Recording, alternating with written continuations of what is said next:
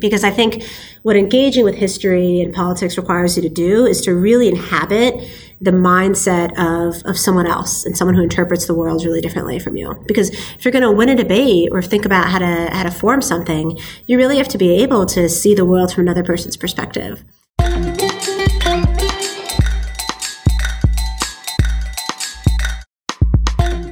Podcast Junkies episode 210. Welcome back. I'm your host, Harry Duran. In case you missed last week's episode, you might want to check that out, especially if, if, you're a traveler or a fan of traveling stories. Scott Gurian, host of Far From Home, did not disappoint. Fascinating, fascinating episode telling about his trip across Morocco and uh, how he's continuing to do the podcast even after a lot of experience in the radio world. And I learned a lot from that episode, and uh, I, it was just fascinating to be placed in some of those spaces and events and countries that he was referencing on the show, which was fascinating. So make sure you check that out, episode 209. This is the first episode of the new year 2020. Happy 2020 to all lots of things going on. Um, one of the things that was important for me is this idea of theming my year. I've heard it done before. I've kind of haphazardly does it done it in the past, um, and I'm just more cognizant and more focused about doing it this year. And so I spent a couple of days in the end of December, uh, more than I probably ever have, thinking about the new year and planning uh, some themes. And the word that I came up with is simplify. And so everything that I do for this podcast, for my business, Fullcast, is all, all going to be about the concept of simplifying. So what I'm doing now is I'm asking myself as I do a task, as I work on something related to uh, my business or even my personal life, as it I'm asking myself, is this going to make my life simpler or more complicated? So I invite you to share your theme if you've picked one for this year. Send an email to Harry at Podcast Junkies and let me know. I'd be happy and interested to hear what you guys have got in the works for 2020. And I'm sure there's been a lot of references made to this idea of 2020 vision and, and getting clarity for the next decade. So that's what I'm focused on this year. Once again, we are brought to you by the Scarlett 2i2 sound card by the wonderful folks at Focusrite. Shout out to Dan Hewley. Can't say enough good things about this sound card.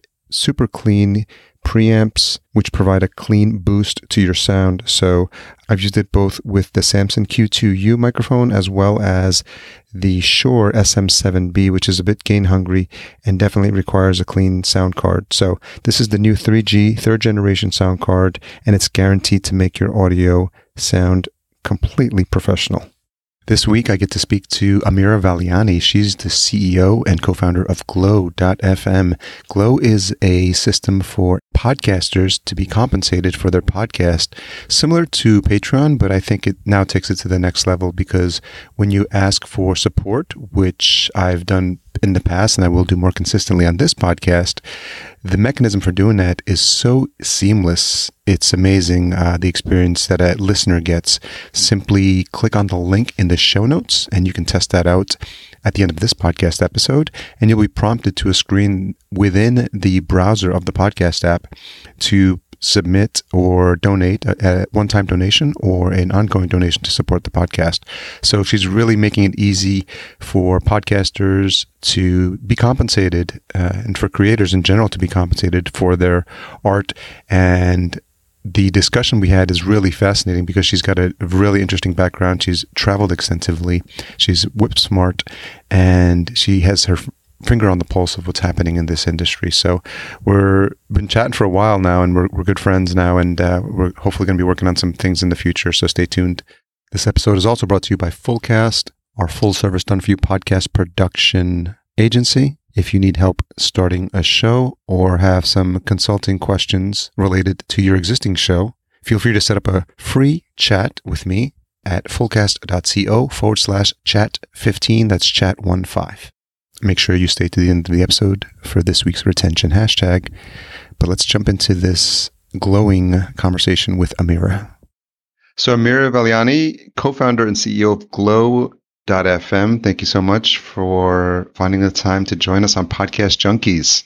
Thank you for the opportunity. It's really good to be here, Harry. So, let's see. How did we get connected? We got connected through Ben. Is that right?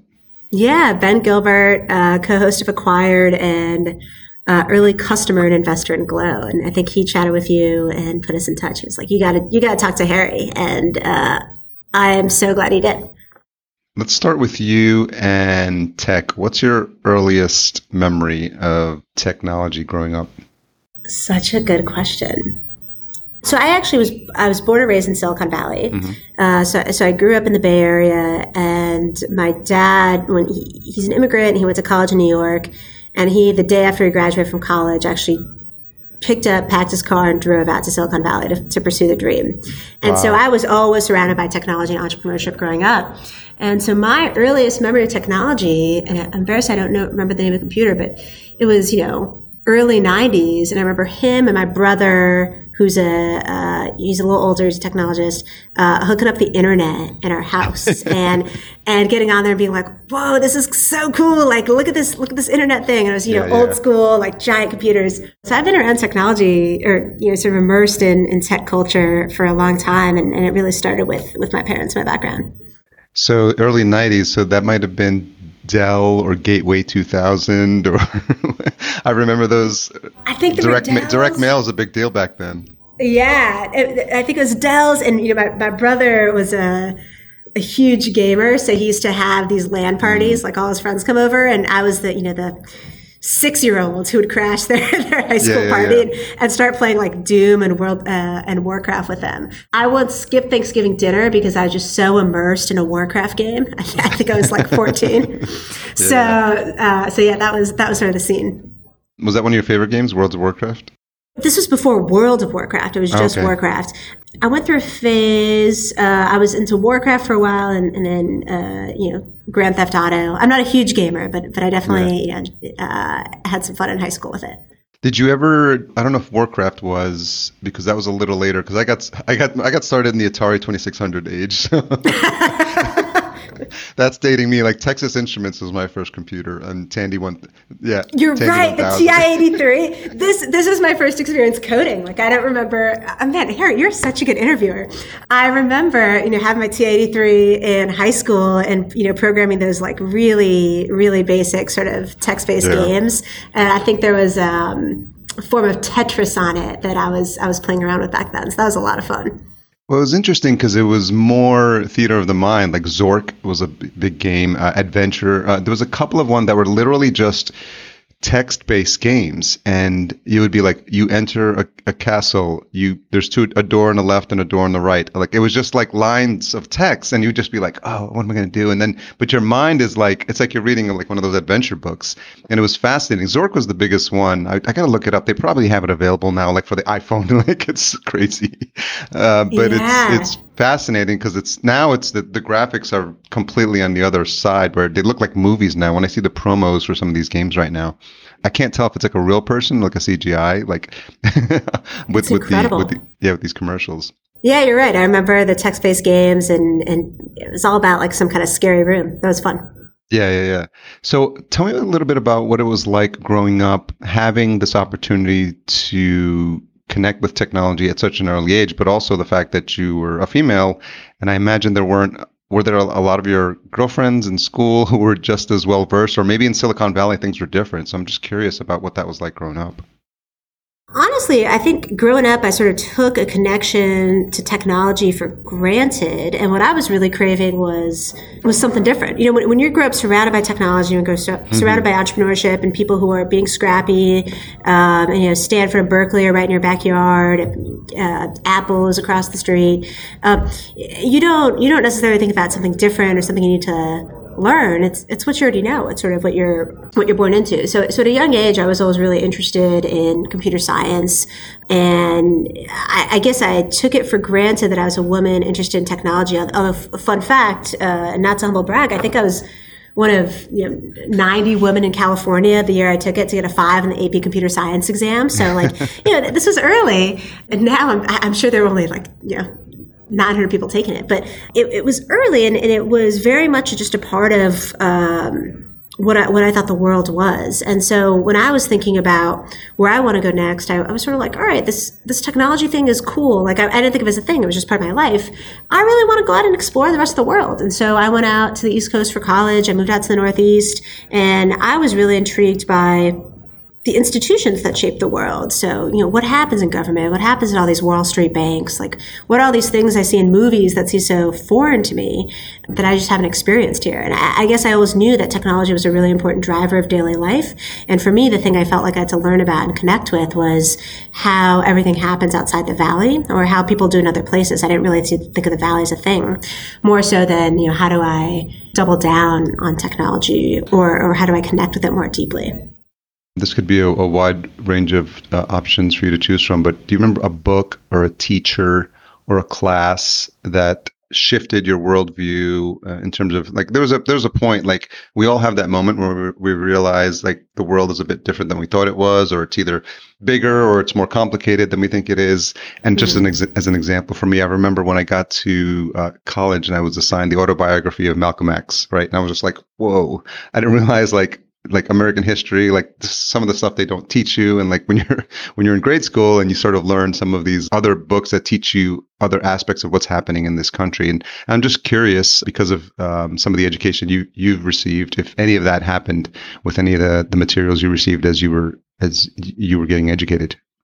Yeah, there's, there's so many. I've long been a big fan of history, like a student of history and a, and a, huge student of politics.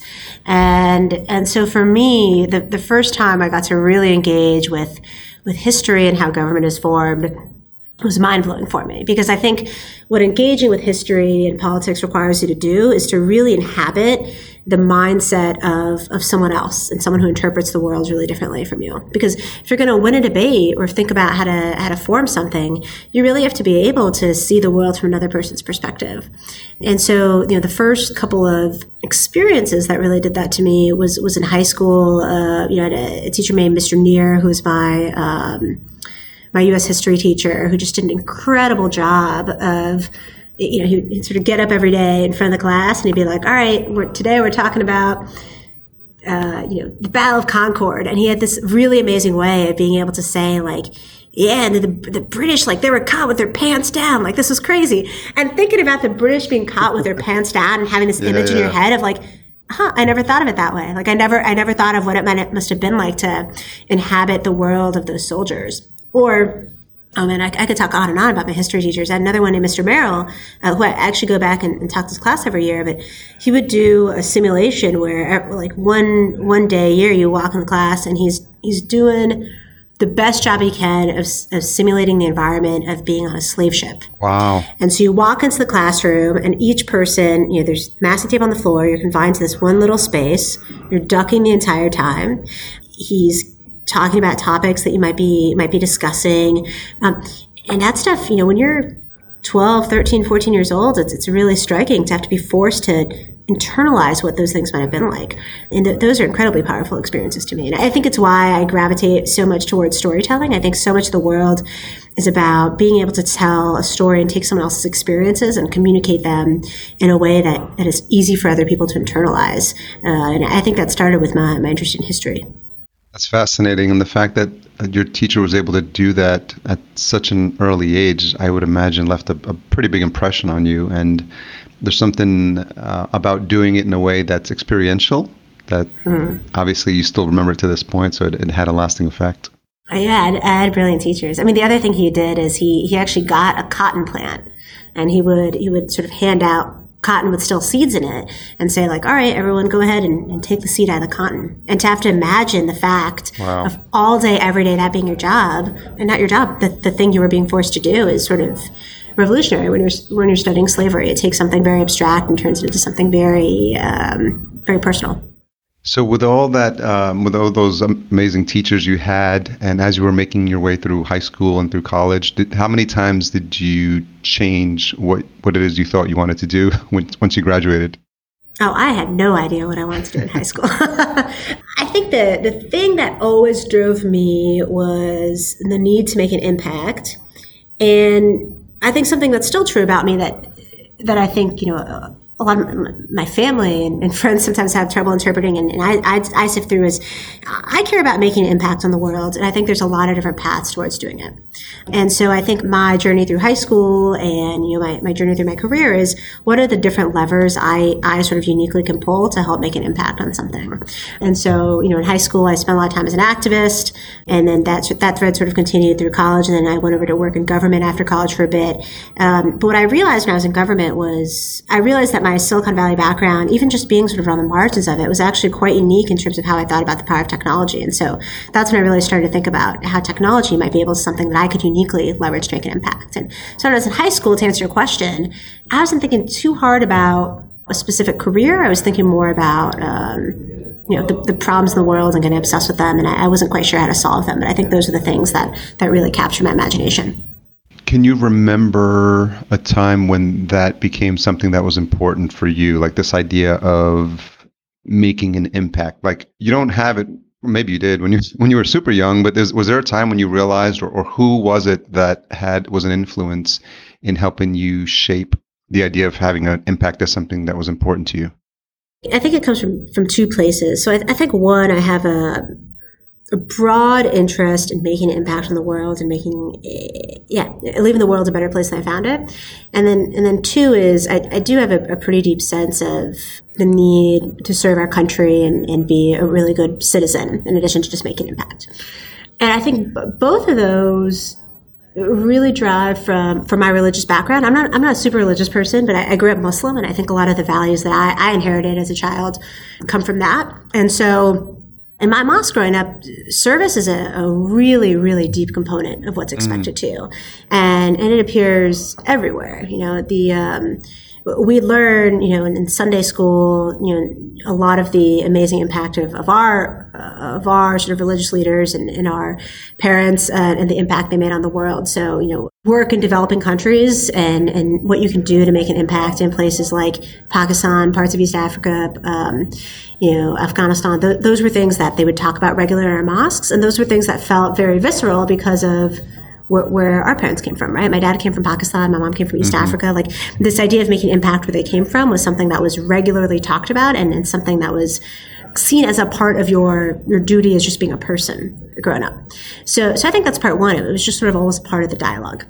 Part two, when it came to service, you know, I after September 11th happened, it really forced me to think deeply about what it meant to be Muslim and what it meant to be American, and an age that I think you know um, people people normally wouldn't be forced to think about if, if you didn't sort of have to go through that event as you know an 11 year old in America.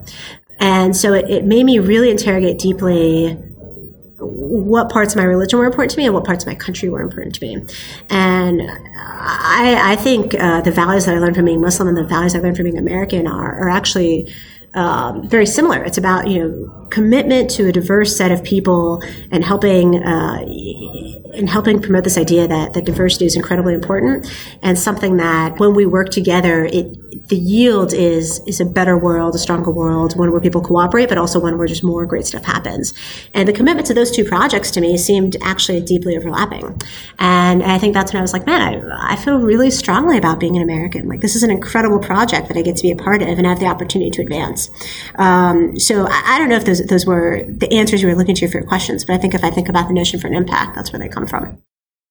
How did what happened post 9/11 affect you and or your family or anyone that you were close to? Um, I think what happens when you know you're 11 or 12 and you, you've just grown up like your religion's what you know right like you I, I don't know if you're religious harry but you know you grew up going to mosque you grew up going to church like it's not a thing it's just it's just what your family does yeah. on fridays or sundays and you sort of show up and being forced at a really early age to be told oh this this thing that you're a part of is evil or under attack or responsible for this awful thing that happened to you know your family and your friends uh, and in your country it really forces um, it forced me to interrogate like what does it mean to be muslim and it, it helped me think about first like how do i defend my religion but also you know how do i how do I prod and figure out like the places where I can be true to both things? So in the immediate aftermath of 9-11, you know, my family, and it's, it's not a unique story, like there's just a lot of fear. You know, we were told when we went to mosque not to wear ethnic clothing. Uh, people were told to park across the street, not in the actual parking lot, so that their cars wouldn't get damaged. There was sort of this general, general message of don't act out, don't you know, don't draw attention to yourself. And I think the number one lesson I learned through that process uh, was I think that's the wrong strategy. like it's so easy to be scared. But what happens is look look where we are. It's 18 years later yeah. and, and, Americans still have no idea what yeah. Islam is fear. about and the fear is worse and the the skepticism is worse. And what we should have been doing, I think, proactively is going out and and telling our story and, and, talking about the values that we preach I think I, I, think are very American values and finding ways to engage the community more and more. Now it's very easy for me to say I didn't have children. I was a child, right? Like you want to the instinct is to, is to protect yourself and protect your flock. Uh, but I think that one of my main takeaways was you know we, we were very scared and we should have we should have been more outgoing. The other thing it did is it, it really forced me to uh, to understand what Islam is and where I fit into the broader picture. So it really set off for me. Uh, I think. Um, a lot of wanderlust. Like I spent a lot of the next mm. whatever 15 years of my life investing in traveling, trying to learn a lot, a lot about the world. You know, I've, I've been to almost 60 countries today. I spent a lot of my time in college visiting different parts of the Muslim world and the world more broadly and, and learning people's stories and learning wow. about the different ways that people um, people relate to religion, but relate to their country and relate to each other. And uh, yeah, I, I, think a lot of it fundamentally comes back to increasingly why I think the importance of a story is so critical, uh, is, is, probably shaped by that experience. Yeah, I was in New York for 9/11. I was I experienced the whole thing. Wow. yeah, and I, I was it, it had a very visceral reaction to it. And what was its impact on you? Yeah, it was so strange because I I worked like two blocks away from it and i was literally like heading out the door 8.45 in the morning because i would check the weather on news one before hitting the subway which would take a 15 minute ride and i'd be at work by 9 but the, the first one had crashed by that time so when i turned on the tv the first tower was already on fire and so i lived in east village and i could look out my window and see the twin towers every morning so i could literally like wake up in the morning and I see what see the Twin Towers. And so this morning I would look out and I one of them was on fire. So I was watching the TV, which looks like a movie, and then I would look out the window and I'd see like what was really happening. It was so bizarre. So we, we all ran up to the roof. It was like a five story uh, building in, in, the East Village, and we were just watching everything from from the East Village, which is you know about you know 20, 30 blocks north. It was just like also real. Someone pulled out a telescope, and at some point we were like looking, and we are just trying to figure out like how are we going to get like firefighters, like whatever it was, 90 stories up there? We were just like going crazy. And then nothing happened. And then we went back down. Then the second plane hit. And, and then, uh, well, the second plane hit. And then we were like all like freaking out. Then we saw fighter jets flying overhead. And then at some point it was still burning. We went, I went back down and then it collapsed and we were like holy shit and then we ran upstairs and we just saw everything and we were just imagining like how many tens of thousands of people just perished right there it was it was bananas wow. um, the smoke made its way up to where we were uh, and then the next couple days were so surreal it was like humvees in the streets um, but it was interesting because I, I talk about this uh, i've talked about this a couple of times that that those couple of weeks, maybe maybe a month or two after, there was a small town feel to New York City. Like literally, like we were all like, "Hey," like kind of you doing a small town howdy neighbor. Like like everybody was talking to each other. Everybody was asking how you're doing, how you doing, how you doing, um, which you normally don't see in New York City. So yeah, it was interesting because I have coworkers at the time who made who normally show up earlier than me, and they literally like had gone out into the street to watch what was happening, and they had to like run back inside the building and the building where I worked, the smoke went so high that it blacked out the windows. So it was it was just crazy, and a lot of people that were down there, obviously, yeah, they had to walk home. Some people took like eight nine hours to walk home. So it was just a crazy. Yeah, I mean, obviously, it was a it was a crazy day. But um, I'm always interested when I always hear people that uh, reference it, like where they were and like wh- what they were doing at the time, because it just that, it just fascinates me. Wow, that must have been terrifying. Yeah, yeah, yeah. Just not knowing what was going to happen, and you just keep hearing like it just kept getting worse and worse. And the Pentagon got hit. Now there's like they're like, what's what's next? Like, what are they going to? like, obviously, like yeah. uh, everything's crazy. So now let's shift into you leaving college and hitting the workforce. Uh, talk a little bit about the the early first jobs you had. I left college, and one of the first things I did was moved down to DC and I got a job uh, as an intern at the White House, That's cool. which is an incredible, incredible experience. I was like, man, this is my my life dream. And this was shortly after sort of the the the bottom of uh, the 2008 crisis, and I was working on policy of the National Economic Council.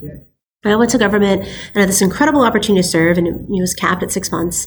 And a, a couple months in, I said, this is incredible. and what I was really trying to figure out through that experience is a lot of people knock working for the government, right? A lot of people say it's slow and people aren't very smart. And I was like, man, these perceptions are all around. Like the people I work with, they're incredibly interesting. They're interested. It's fast paced. They're solving really difficult problems. They're some of the smartest people I've ever met. And man, are their hearts in the right places. And I said, I want to figure out how to, how to stay here. So, you know, I went out and, and tried to figure out how I could stay, you know, serving and ended up at the State Department where I worked um, as, a, as a special assistant to uh, one of then Secretary Clinton's right hand aides. So I sort of worked in her uh, Office of Policy Planning. You know, doing, I don't know if you ever watched The West Wing. Um, No, it's on the list. I, I, I, it's on the binge list. Or maybe these like political dramas. well, I It's like, watched. you know, there's um, that person. th- th- well, the same writer, so I'm familiar with the style. But the guy who wrote uh, it's Sorkin, right? Social network, yeah. But the way you seem like And the network. Have you seen the? the is it on HBO? It was on HBO or Netflix. The series, the network. It was about uh, a, a TV station. Uh, Oh, I never watched it, but yeah, his style. But maybe you watch like other political dramas, like Scandal or whatever. You know, in these political dramas, House of there's Cards. there's the important person. House, uh, sure, yeah, House of Cards. Um, there's the important person, and then there's the person who like follows that person around and tells them their schedule and like oh yeah, yeah. takes notes. And I was that person. I was the person who like followed the important person around and took notes. And it was it was just a really incredible experience to serve and sort of see how really smart people dealt with a lot of really tough problems in the world and, and get the chance to sort of contribute to that environment. And so, you know, I, I sort of worked my way up to the chance to get to do some speech writing for then Secretary Clinton. Hmm. And, you know, one of the things that really struck me when I was there was I'd always known media was important and I'd always known that the story that we tell the world is important. But, but man, I didn't realize how critical it was to be able to tell a story and communicate what you're doing in the world.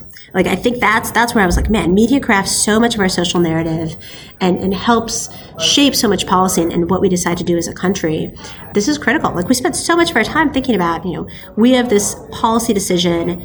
How is this going to play?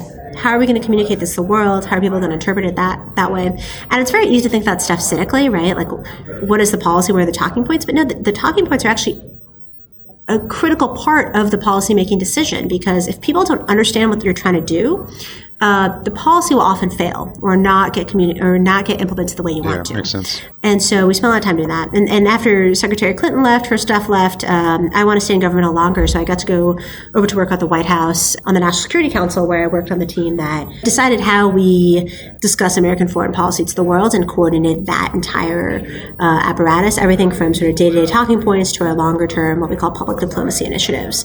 And so those, those were my first couple of jobs out of college. When did the entrepreneurial bug hit? Yeah, I'd, always had it. I just didn't think I realized it was very unique, uh, going back to that sort of Silicon Valley background. And when I was in government, you know, I, I have always been kind of a scrappy person, and, and I don't I don't have a good habit of asking for permission. And I started to do things a couple times, you know, move a policy forward or investigate an issue, and I would get I would get slapped on the wrist for it, and I was like, oh, there's there's a reason that I should not be risk taking and going out to move the ball forward on a specific policy issue by myself as a 24 year old in government, you know, who's, who's being trusted with, with the responsibility as an aide. And what I realized is, you know, one of the things I really excel at is going out to find scrappy ways to get done, seeing a problem, coming up with different solutions, experimenting there's very little room for that when you're working on the National Security Council for good reason. But what I realized is, oh, I, I have this entrepreneurial bug in me. I always took it for granted that was an entrepreneurial bug. I thought it was sort of the way you did things. I'm realizing there's a difference between the way I tend to do things naturally and the way good policy is made and the way a good policymaking process works. And I started to think back to, you know, my upbringing in Silicon Valley and, and what I learned from my dad and, and my mom, who's also a fantastic entrepreneur. Um, and I said, yeah, I actually should be starting a company. I should be working in a much more entrepreneurial environment. But I didn't know what that meant. I didn't have any previous business training, really. Uh, and so I said, you know, let me let me go off and figure out the best way to learn how to be an entrepreneur. And that's when I went to business school. And, and, the thing I went to business school to do is, you know, I knew I wanted to be an entrepreneur, but I didn't, I didn't want to start just anything. I wanted to start something that I thought made the media environment work better because of what I had seen about how critical the media was to the functioning of our country. And so I went to business school and I said, you know, I, I want to do something entrepreneurial and I want to do something entrepreneurial that I think really uh, contributes to a stronger media environment. Was Glow your first entrepreneurial venture? No, uh, Glow is Glow sort of the outbringing of a winding path of me learning about the podcast industry as a podcaster myself, as someone who helps sell ads for podcasts. Really tried to strengthen this industry and realizing that that I think what we do at Glow is is uniquely one of the best things that we can do to I think help put more money into the industry. So I went to business school. Like I said, I want to do something entrepreneurial and I want to do something that made the media work better. And I, I didn't know what that meant. In my first year, I heard a podcast, um, and it was the startup podcast out of Gimlet. And I, I was like mind blown, you know, fell in love immediately. I was like, yeah, I a lot of us empathy had that, for this guy. same, yeah. same reaction. Yeah. Absolutely incredible. And I was like, all right, this is the thing. Like, I got to learn more about this podcasting industry. So, you know, I became obsessed. I went from zero to listening to three or four hours of podcasts a day. My data went over the whole nine yards. And I was like, all right, what's going on with this industry? How can I get involved? And as I started to look around, I was like, huh, there aren't that many jobs in this space. There are, there's, there's not that much clarity around how this industry works. And I said, all right, how can I how can I do something interesting? And I had a few friends with podcasts. I said, can I go sell you ads? And so I ended up building out this podcast advertising business, thinking that um, you know I could I could help sort of work with podcast advertising. I simultaneously started my own podcast. I started a local news podcast about the city council election in my town. And yeah, I was I was working with a bunch of podcasters sell ads. I, I learned a ton about the advertising ecosystem, and I'd also seen a bunch of podcasters get either frustrated by how the ecosystem worked or finding other ways to supplement their income from the advertising ecosystem. And I, I found myself in a similar spot where I had started a podcast and I, I wanted to ask people to pay for it. Like I, you know, I built an audience and I, I didn't want to put the whole thing behind a paywall, but I said, there's really valuable content I can create for my community. I need to figure out how to turn this into business. How do I do that? And I started feeling like a lot of the same pain points that a bunch of my clients on the advertising side had. And as I looked around, I realized like, wow, there's no easy way for listeners to pay me directly for a thing. And what I had seen from all my other clients was they were hacking together solutions to collect payments from their listeners, either for content or to access to a community or to quarterly market reports, whatever it was, right?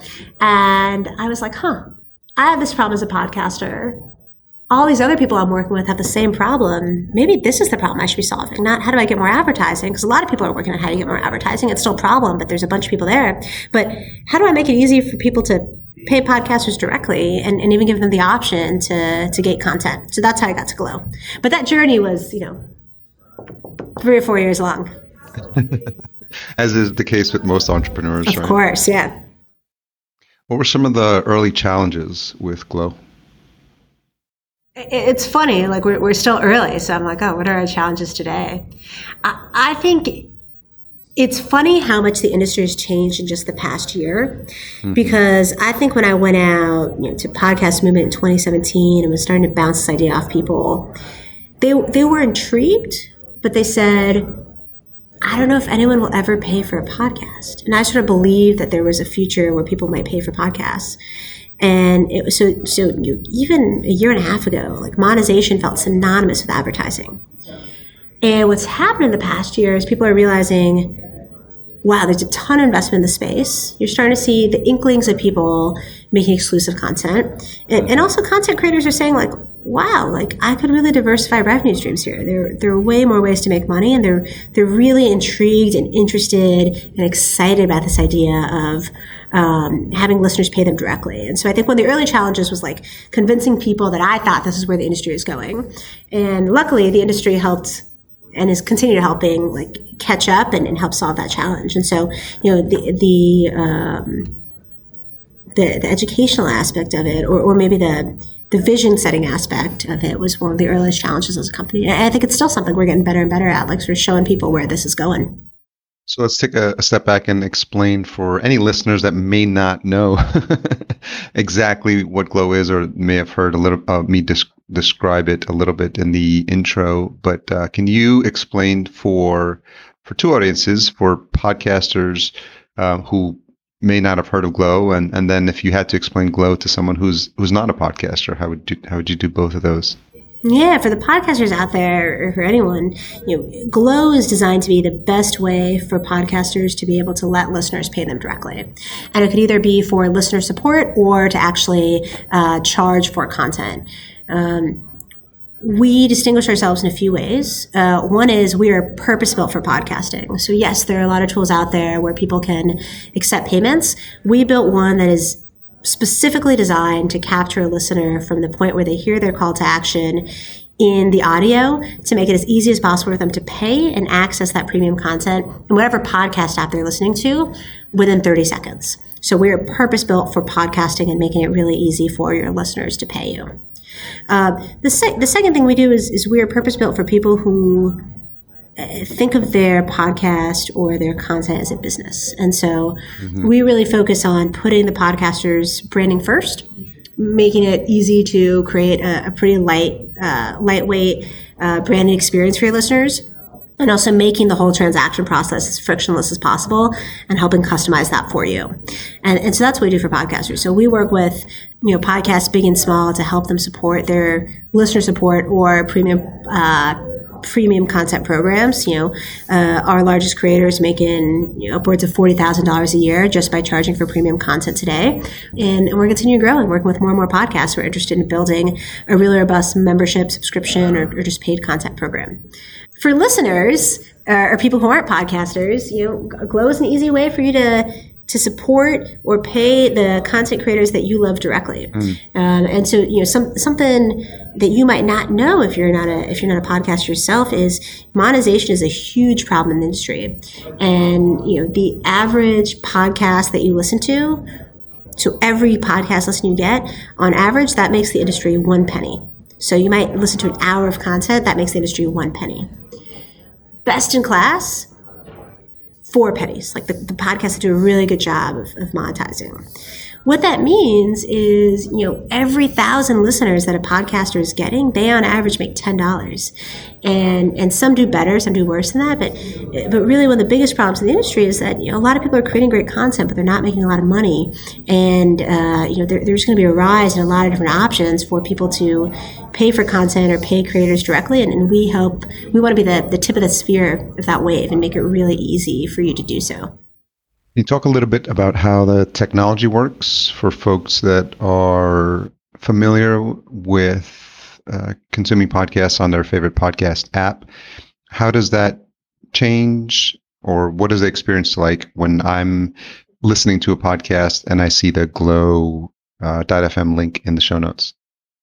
Yeah, so so here's the experience of your listener. You'll hear a call to action from Harry or your favorite podcaster and they say, you know, if, if you love what you do and, and you want more, uh, we have a special premium subscription that you uh, that you can offer and get more of the content that you love, or maybe an ad free version of the content you love. Uh, click on this link in the show notes. What happens is a, a page pops up. It feels like you've never left the app, and you sort of see what you're getting. It's just like any checkout page. You just press tap to check out, and you pay using Apple or Google Pay really seamless. You don't have to create a login or anything like that. And then you're taken to another page that has a link of podcast players. So Apple Podcasts, Overcast, Breaker, wherever you like to listen to your podcasts. You choose the player that you want to listen in. So let's say it's Apple Podcasts. Great. Press done. And then in your Apple Podcast library, alongside all your other podcasts, you see that private exclusive content that's just for you, uh, that's not easily searchable in your iTunes store, but you can listen to it everywhere else that your podcasts are. And so for listeners, the idea is to make the journey as simple as possible. We're not trying to change listener behavior. We're not trying to get you to download a new app. We're not trying to get you to create a new login for another service. We just want to make it really easy for you to get the option to check out and pay. And if a podcaster, you want to offer premium content, for you to offer that, that premium or exclusive content wherever your listener is. Sounds pretty easy and pretty straightforward. Yeah, so it's cool. built, it's built to be incredibly easy. What were some of the technical challenges putting something like that together? Yeah, so so basically, you know, the the biggest questions around podcasting and, and, why the space can be really difficult to innovate in is two reasons. One is traditionally most of the listening in the space has been done through the apple podcast app. Now it's changing. It's becoming a more disaggregated environment. But what that means is you know the the listening data exists a lot across a lot of different places. And um, and a lot of that data was traditionally held by apple. So it's really difficult for podcasters to sort of understand what listening looks like.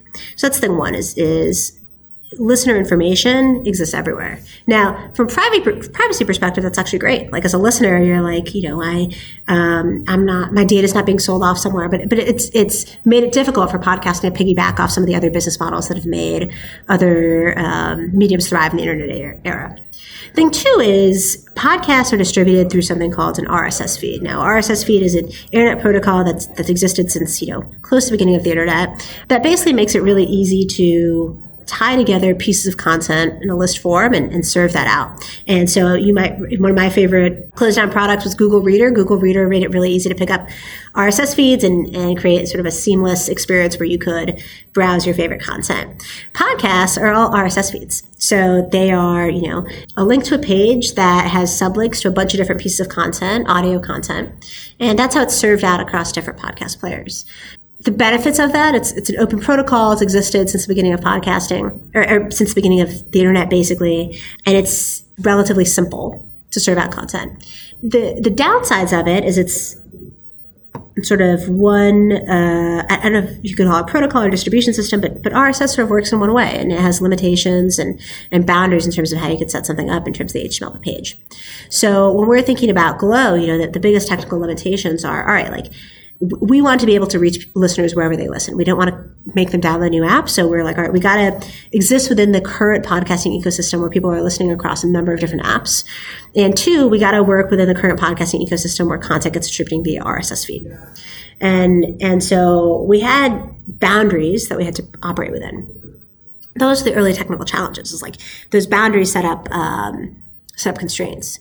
What's cool is once we better understand those boundaries, like we realize like, oh man, there, there's some like really interesting opportunities here, right? There are ways that you can play around with RSS protocol to do really cool things. And I know you're playing around with those, Harry, with like things like chapters and even adding images to RSS feeds. Like there's lots of cool next level stuff that can be done. And now that the constraints been set, it's just about understanding that technology well enough that you can start to figure out like what those next level things are.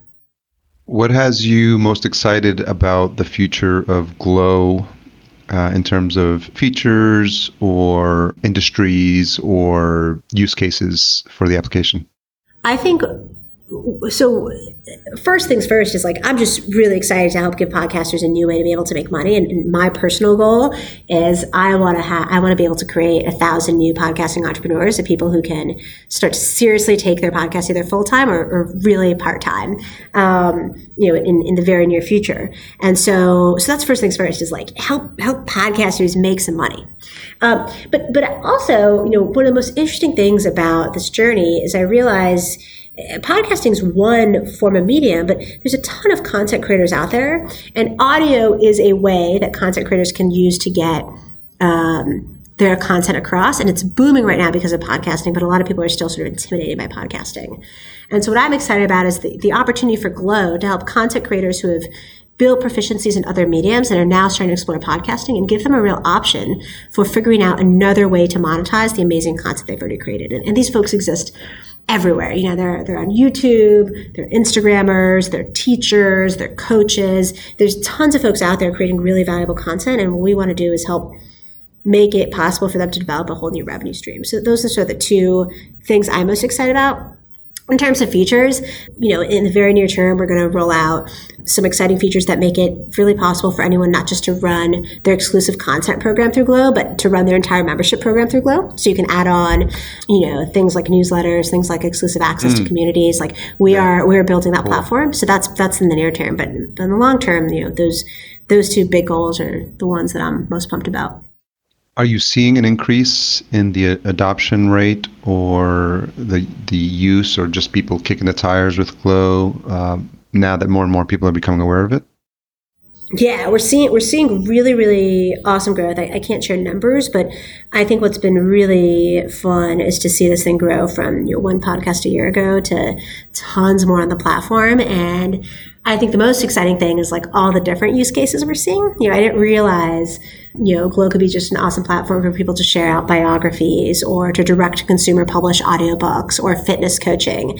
And so what's fun is like now that we started to unlock the possibilities of what someone could do with it and we are able to pitch those possibilities to content creators, like we're starting to see like a real tick up in adoption. And I, I really think 2020 is going to be the year where the idea of a paid podcast goes from huh, like I would never pay for a podcast to, oh yeah, these are normal. And like I'm, yeah, I, I paid for that. That thing's awesome.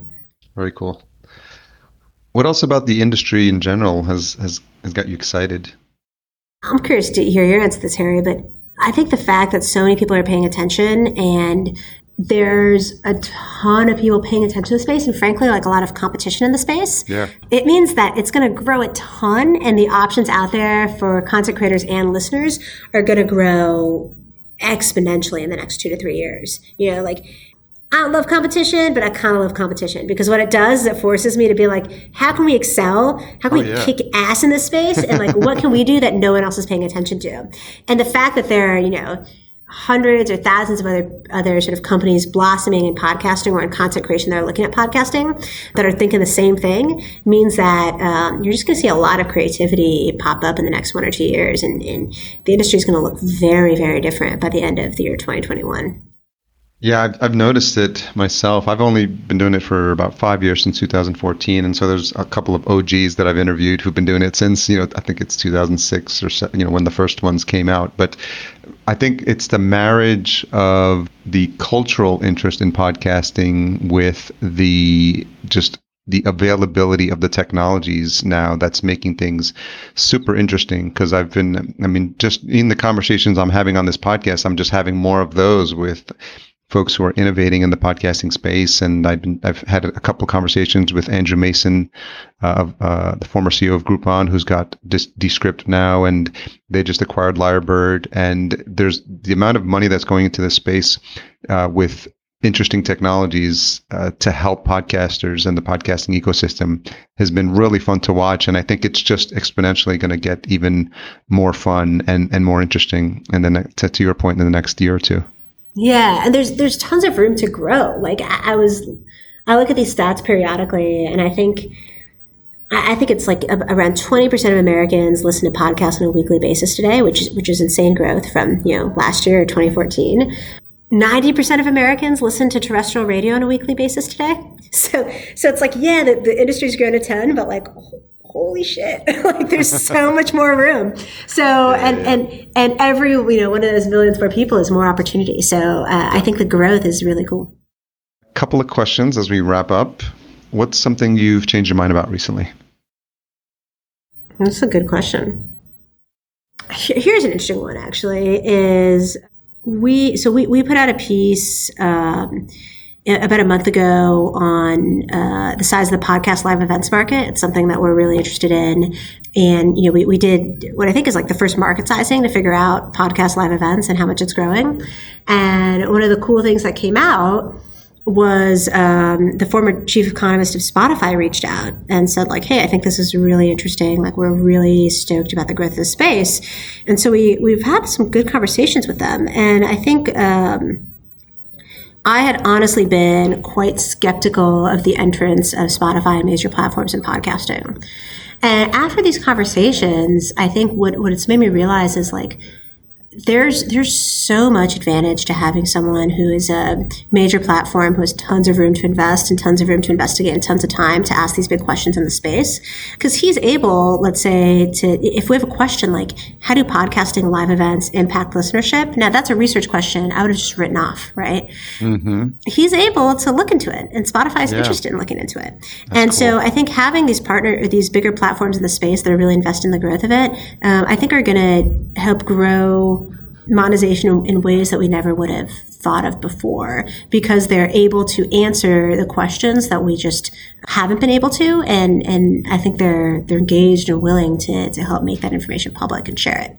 That's fascinating, and uh, I have to. I don't think I've seen that report from you guys yet, but I definitely want to. I'll send it over. Yeah. Yeah, yeah, yeah. Dig into that. But anything that that whole state of the industry, the stuff that Edison Research does. I think um, it's it's really fascinating stuff. And I think to your point, the more we understand the ecosystem, I think it'll just open up opportunities and savvy entrepreneurs will figure out like there's there's there's a need that can be served by some a lot of this information that's coming out in a way that gets podcasters in the hands of more people and just or, or, even just educating folks into the benefit of podcasts and of live events and so that's fascinating that that you guys have started to have that conversation yeah, it was it was really a, a lot of fun, uh, and I was I was like, man, this this is cool. Like I'm I'm pumped about just a million a million other questions we can start to answer now.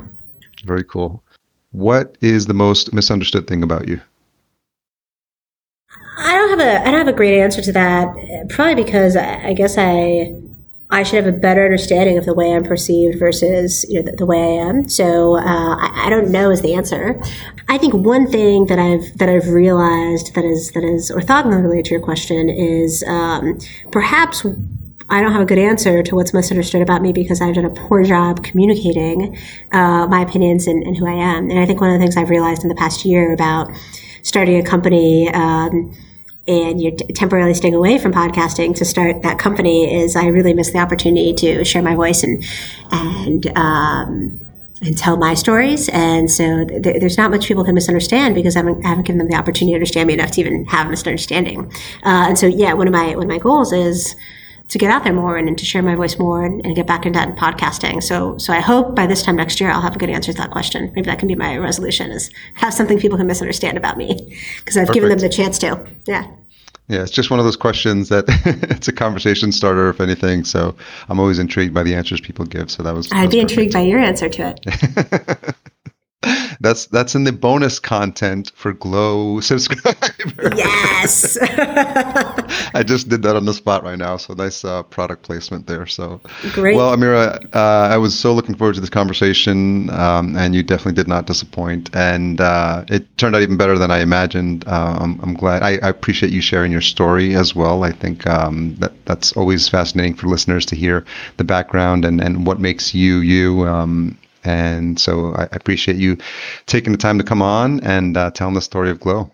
Well, thank you for thank you for the chance. This is a really fun conversation, and it went places I didn't think it would. But the, those are always probably the most fun parts of someone's identity. So I'm excited to uh, to hear the feedback.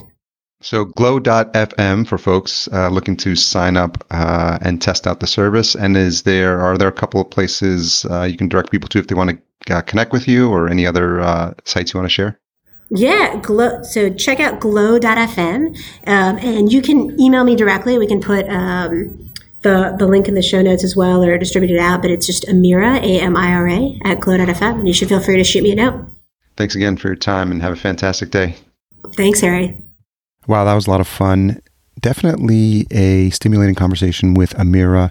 Learned a lot about what drives her, about her background, how that influenced her decisions, and how that led her to create Glow. I've been digging these conversations with these amazing leaders in the podcasting space, as well as these ongoing conversations with podcast hosts. So I'm grateful for the opportunity to mix those up, and I hope you're enjoying them as well. Always looking for positive feedback. Full show notes available at podcastjunkies.com forward slash 210. Don't forget to check out the glow.fm link in the show notes that was referenced in this episode. Any help in the support and the production of this podcast is always appreciated. It's been a passion project for the past five years now. And I'm eternally grateful to all the sponsors who have made an appearance on here and all the positive feedback and reviews I continue to get. Special shout out to Timothy Kim O'Brien, who wrote recently on Podchaser. One of my favorite go to places for reviews now is Podchaser. Uh, make sure you check out my interview with Cole Raven, co founder of Podchaser. Timothy writes Harry is the classic interviewer that really does his homework and has his finger on the pulse of the podcast world. Each and every episode introduces his listeners to a podcaster who we may have missed but deserves to be heard. Harry is approachable in person as well as through his podcast and business. This isn't just another interview show. Harry is the guy to know if you want to meet people doing great shows. I've personally recommended him to my real life friends, and we use him as an example in our monthly meetups. Take a listen. You can thank me later and I'm going to thank him now. Thanks so much, Timothy, for that heartwarming review. Again, on Podchaser, grateful for that. I'll be making a, a more concerted effort to make sure I read out some of these on these episodes as well. I'm working on a couple of interviews for next week, so I'm not sure which one is actually going to be in next week, so we'll hold off on teasing that one out. Music by Cedar and Soil. Make sure you check him out at cedarandsoil.com. So grateful for the long journey George and I have been on, even though he may not remember it, but helping me out with that music when this show got started. I'm eternally grateful to him for that. As always, thanks to our sponsors, Focusrite and the beautiful line of 2i2 sound cards, full production and show notes, courtesy of Fullcast. And you've made it this far, so you're ready for the first retention hashtag of 2020. Let's go with Amira Glow, and you can tag myself at podcast underscore junkies and Amira at Amira Valiani to let us know you're a true podcast junkie who's made it to the end of this episode, the first one of 2020. Wishing you all an amazing start to your new year, and we'll catch you next week.